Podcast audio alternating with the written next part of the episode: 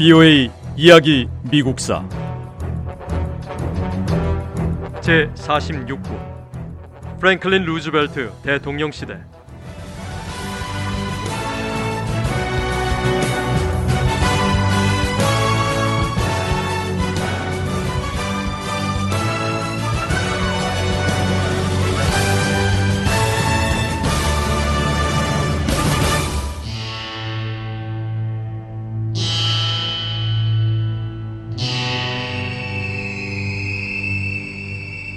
미국과 일본의 관계는 1930년대 내내 꾸준히 악화했습니다. 두 나라 모두 중요한 산업 강국이었습니다. 하지만 미국과 일본은 동아시아, 특히 중국의 경제적, 정치적 미래에 대한 생각에 차이가 컸습니다.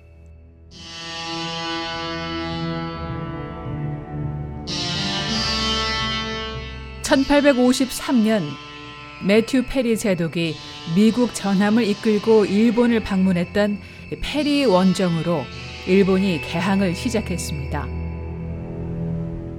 일본은 미국을 비롯한 다른 나라들과 무역했고 이후 몇 년 동안 근대 산업 국가를 향해 거대한 발걸음을 내디뎠습니다.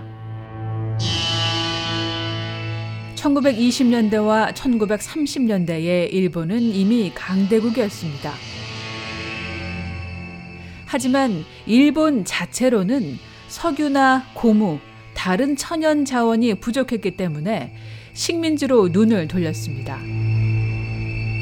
일본의 정치 지도자들은 네덜란드 식민지인 인도네시아와 프랑스 식민지인 인도차이나 혹은 영국 식민지인 말라야와 버마를 보며 유럽 강대국들 같은 식민지를 가질 기회를 엿보고 있었습니다.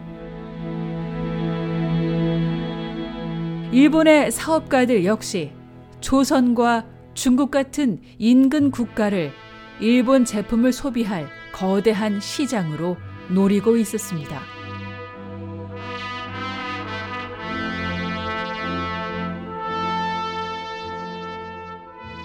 동아시아를 이용해 천연 자원을 얻고 공산품 판매의 발판으로 삼으려 했던 일본의 욕망은 아시아에 대한 미국의 계획과 정면으로 부딪혔습니다. 특히 중국에 대해서는 더 직접적으로 충돌했습니다. 기본적으로 미국은 중국의 문호 개방 정책을 이끈 나라였습니다. 미국은 중국의 풍부한 천연 자원과 거대한 중국 시장이 일본이나 다른 강대국들의 통제를 받지 않길 원했습니다.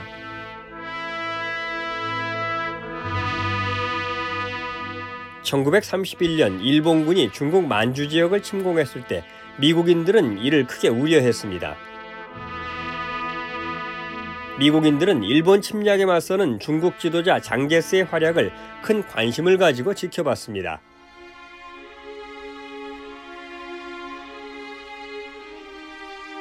미국은 동남아시아 지역에서 수입되는 석유와 주석, 천연 고물을 보호하는 것 역시 크게 우려했습니다. 1930년대 동남아시아 지역은 세계 여러 나라에 천연 자원을 제공하는 주요 공급지였습니다. 이때는 아직 중동 지역이 주요 석유 생산국이 되기 전이었습니다. 미국과 일본은 아시아에서 생산되는 천연 자원과 아시아 시장을 탐내며 경쟁했습니다. 하지만 미국과 일본 두 나라 사이에도 상당한 교역이 이루어지고 있었습니다. 사실 일본은 금속과 구리, 석유 대부분을 미국에 의존했습니다. 일본과의 교역은 1937년 프랭클린 루스벨트 대통령과 미국 의회의 주요 관심사였습니다. 1937년 여름 더 많은 일본군 병력이 중국으로 이동했고 중국 해안 여러 지역을 빠르게 점령했습니다.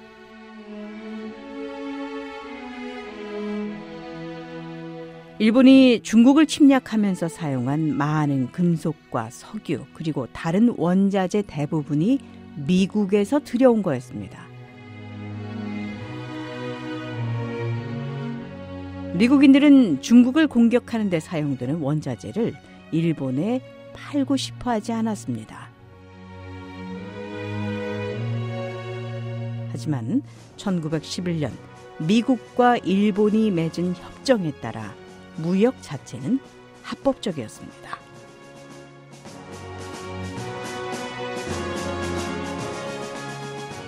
(1939년) 미국 정부는 일본의 1911년에 맺은 무역 협정을 종료할 것이라고 전했습니다. 미국은 전쟁에 사용될 수 있는 원자재를 더는 일본에 팔지 않기로 했습니다.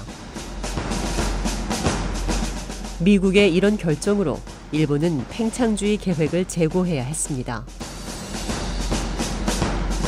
그리고 한 달 뒤 독일과 소련이 평화 조약을 발표했습니다.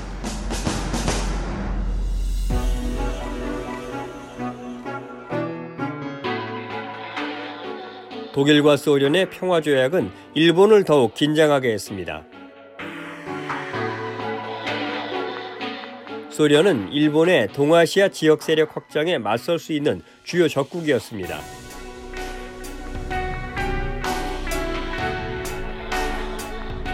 독일과 소련의 평화조약 발표로 유럽은 전쟁의 위협에서 벗어난 듯 보였습니다.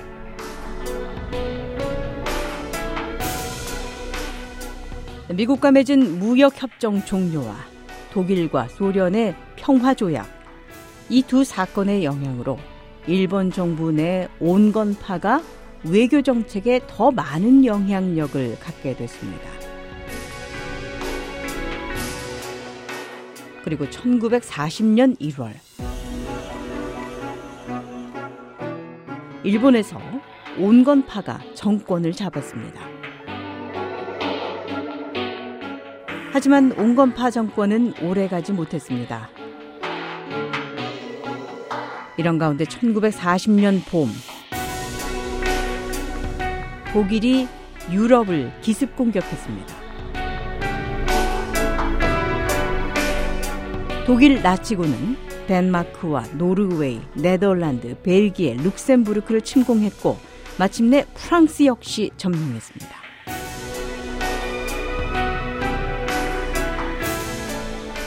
일본 정부의 과격파들은 독일의 승리를 일본이 아시아의 유럽 식민지에 공격을 개시할 기회로 봤습니다. 일본은 새로운 동맹을 형성하기 위해서 독일 지도자 아돌프 히틀러와 재빨리 협상을 시작했습니다.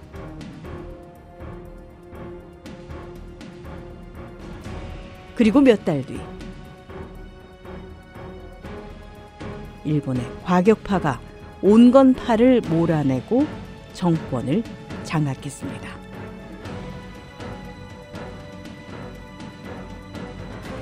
일본의 새 정부는 온건파인 고노의 후미마로 총리가 이끌었습니다. 이 시기 일본의 전쟁 장관은 팽창주의자인 도조 히데키였습니다. 급진파가 정권을 잡은 일본은 즉각 행동에 나섰습니다. 일본 정부는 일본군이 인도 차이나 북부를 점령하는 것을 허락하도록 프랑스에 강요했습니다.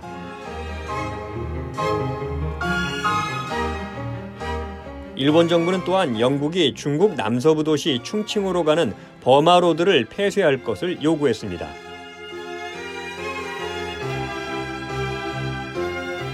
이런 사건들로 미국과 일본 관계는 더욱 나빠졌습니다.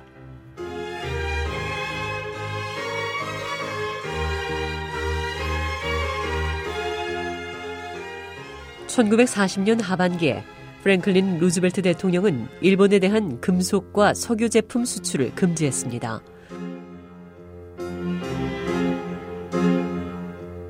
루즈벨트 행정부는 중국에 차관을 제공했습니다.